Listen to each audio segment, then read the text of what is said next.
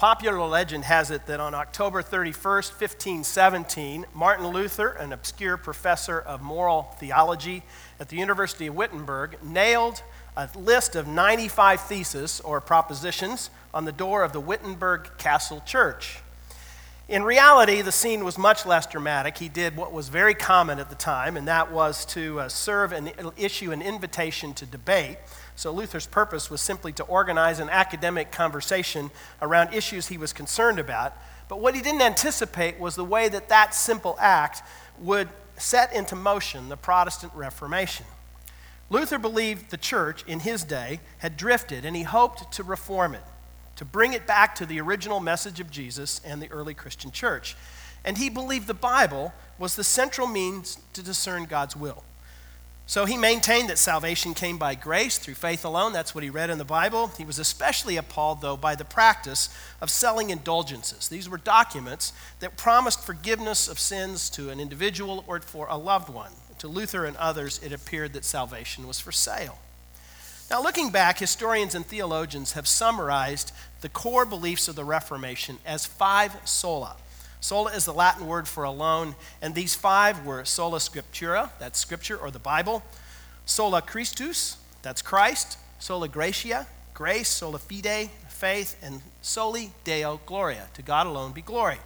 Or in plain English, we are saved by grace alone, through faith alone, by Christ alone, through what we learn from the Bible alone, all done to the glory of God alone.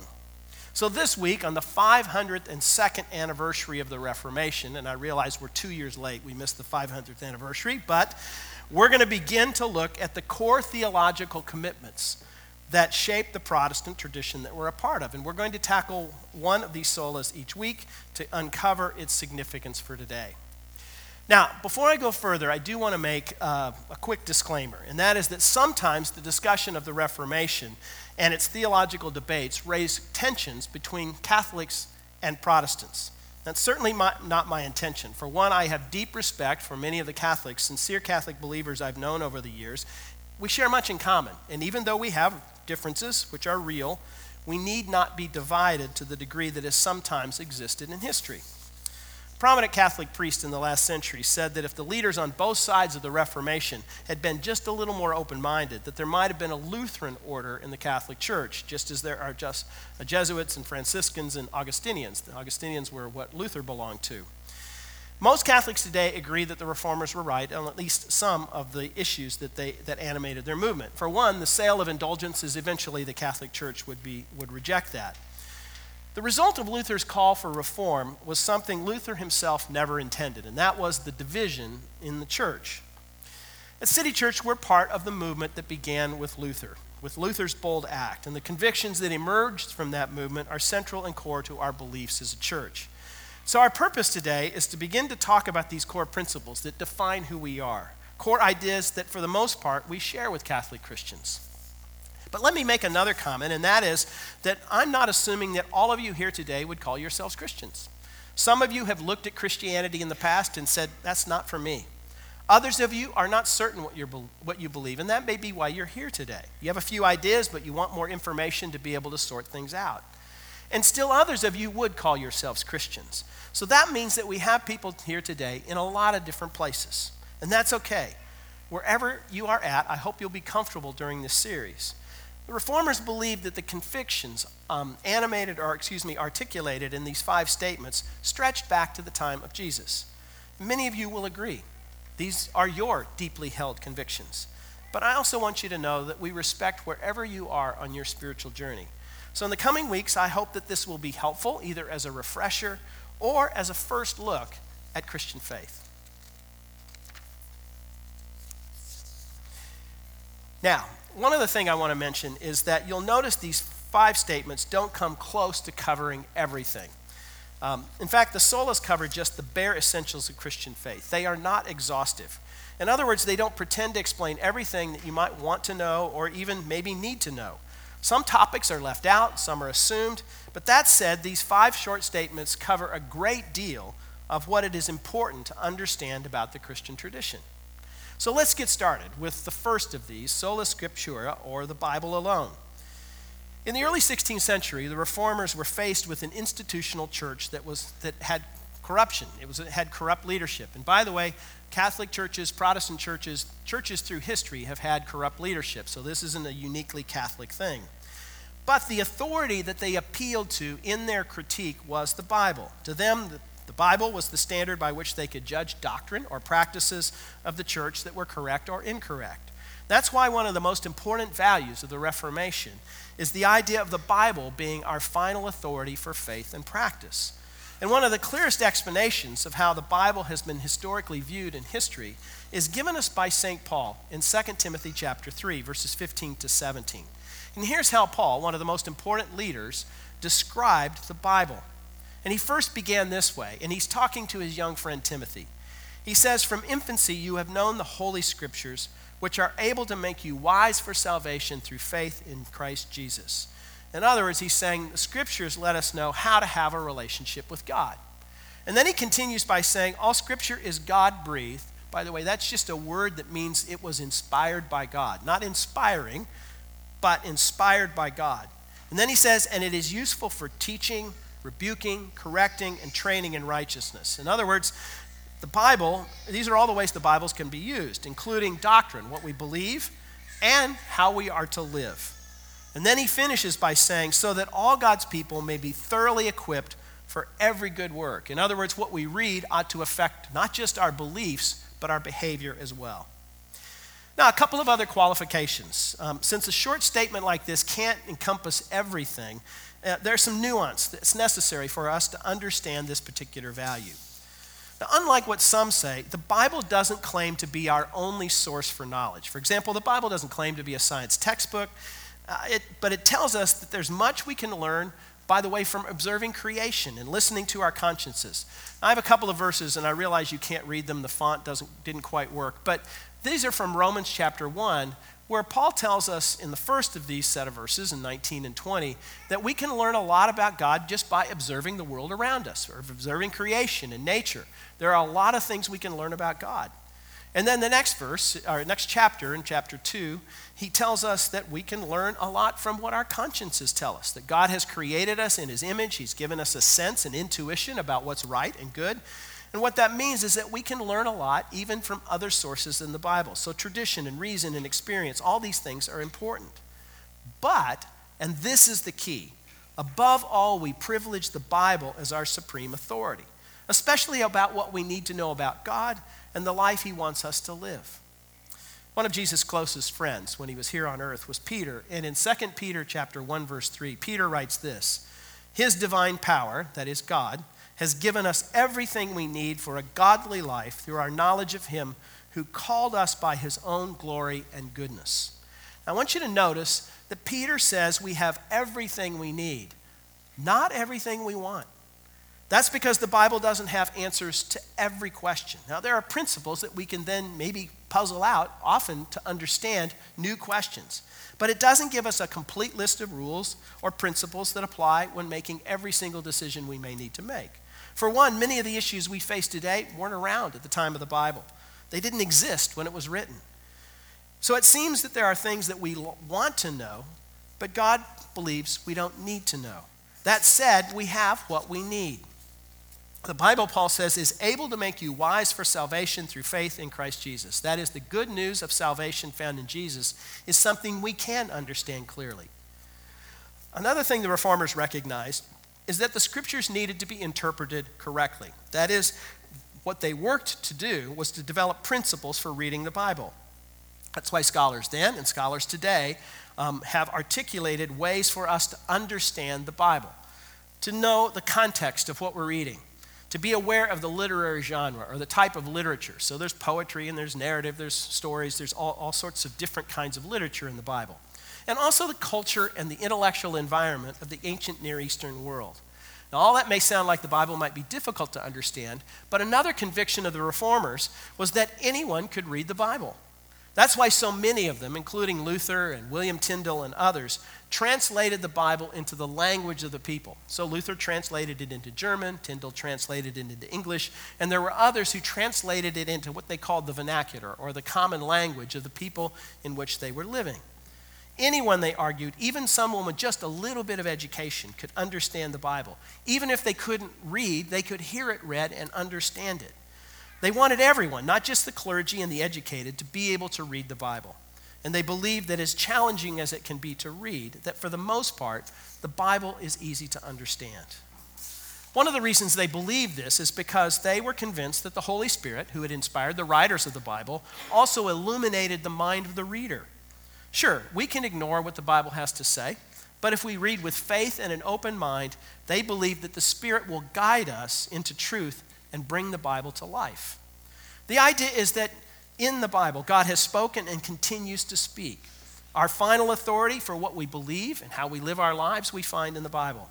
It's to be trusted in what it teaches us about God and the world. It tells us the story of God's action in history. It reveals to us how we can know and follow God. And it gives us an accurate understanding of the character of God. The Bible then is to be believed in all that it teaches, obeyed in all that it commands, trusted in all that it promises us, and revered in all that it reveals. So, what does it mean for the Bible to be our authority on a practical level? Well, first of all, it means that we trust the wisdom of the Bible rather than the changing winds of culture. That we believe what it tells us is best for us, that what it talks about contributes to human flourishing. So, as Christians, then, we place ourselves under the authority of the Bible instead of expecting the Bible to agree with us. We commit to conform in advance to it. Now, many times we read and we like what we read. But then there are other times when we have the opposite experience. When the Bible challenges us, when we don't like what it says, when it contradicts what seems like to us, maybe even to be common sense.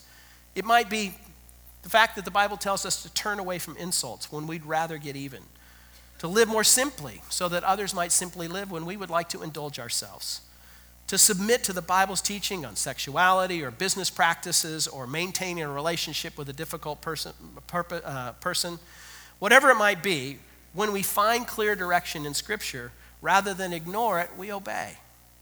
Now, we'd all love to pick and choose from what the Bible has to say, to obey what makes sense and set aside what doesn't. But that would mean that we are, in a sense, creating our own God, our own Bible something more to our liking.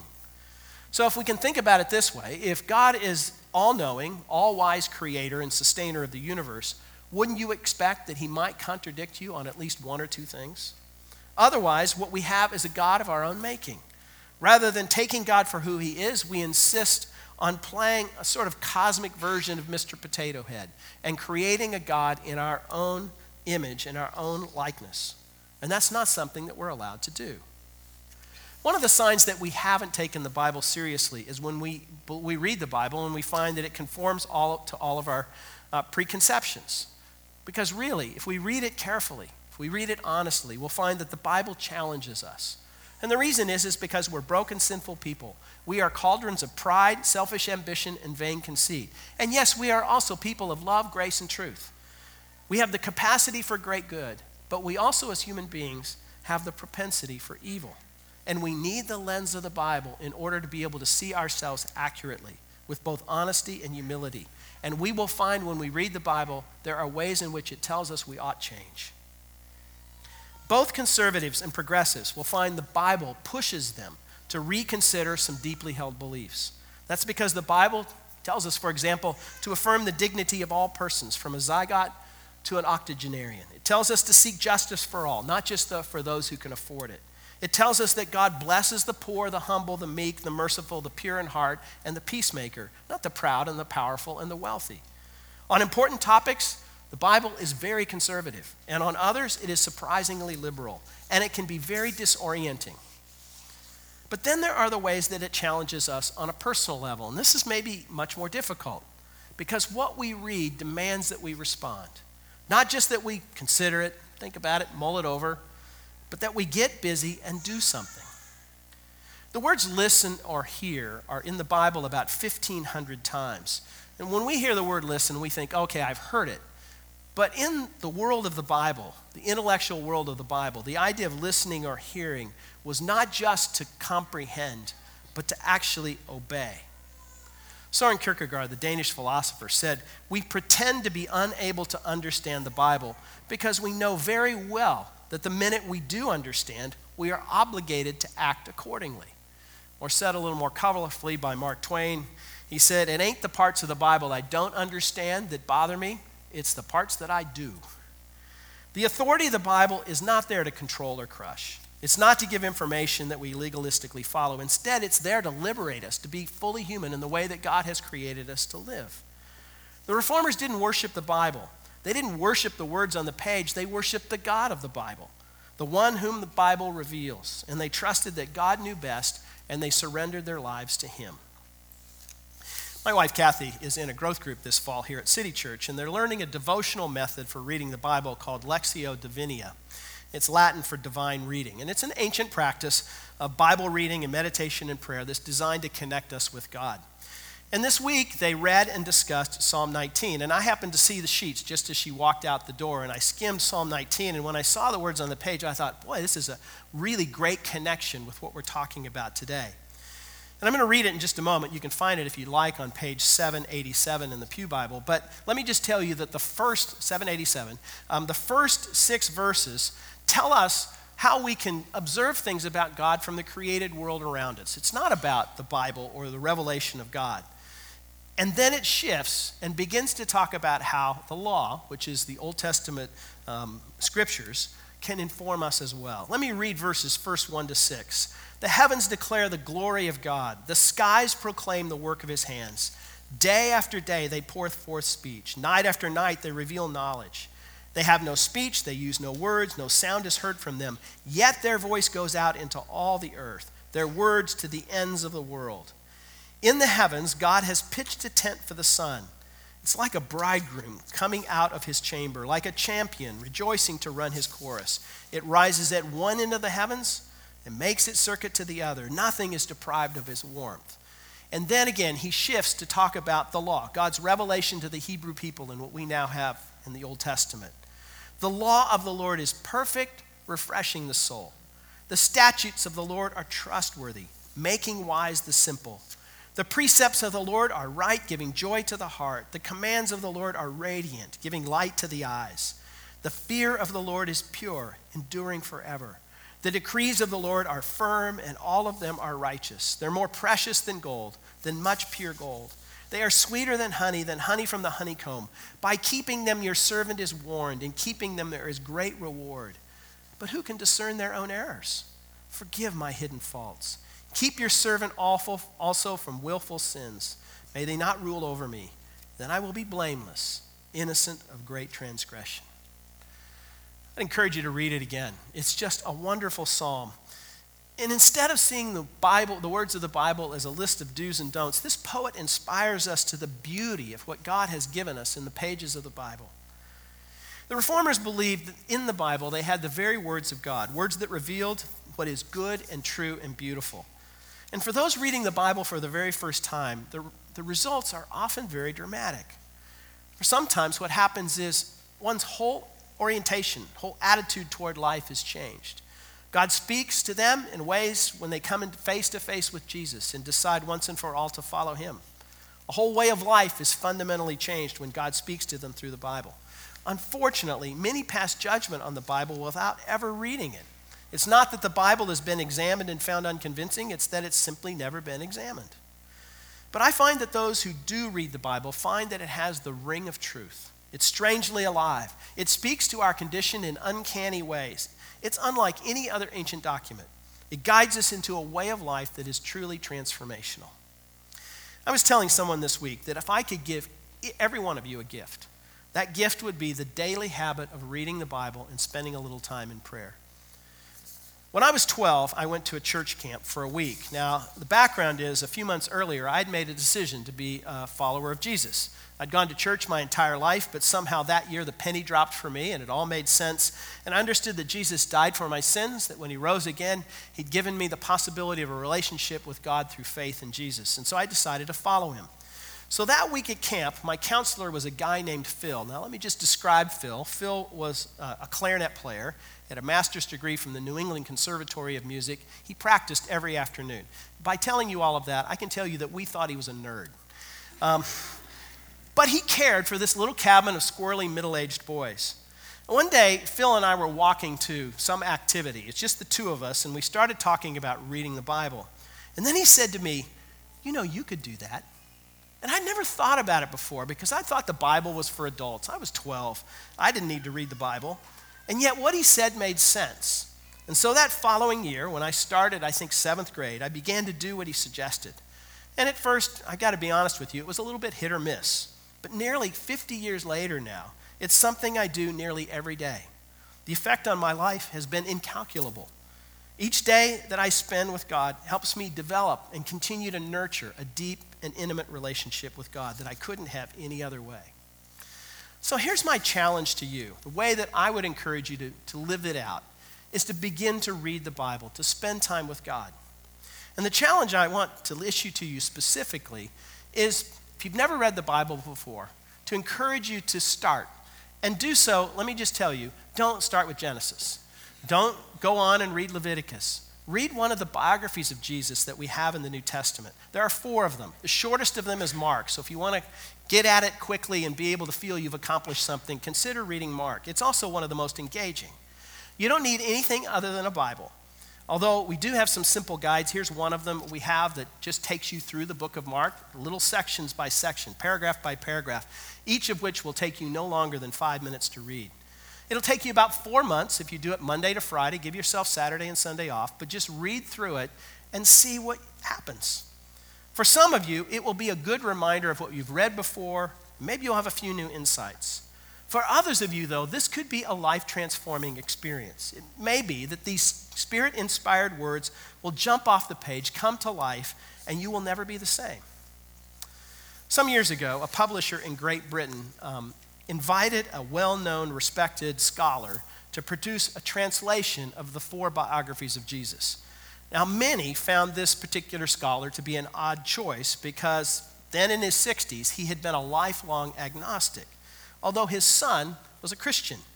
So when he accepted the publisher's offer, someone asked his son about it, and his son said, Well, it will be interesting to see what Father makes of the four Gospels, but it will even be more interesting to see what the four Gospels make of Father. A year later, that professor, that man's father, converted and joined the Church of England.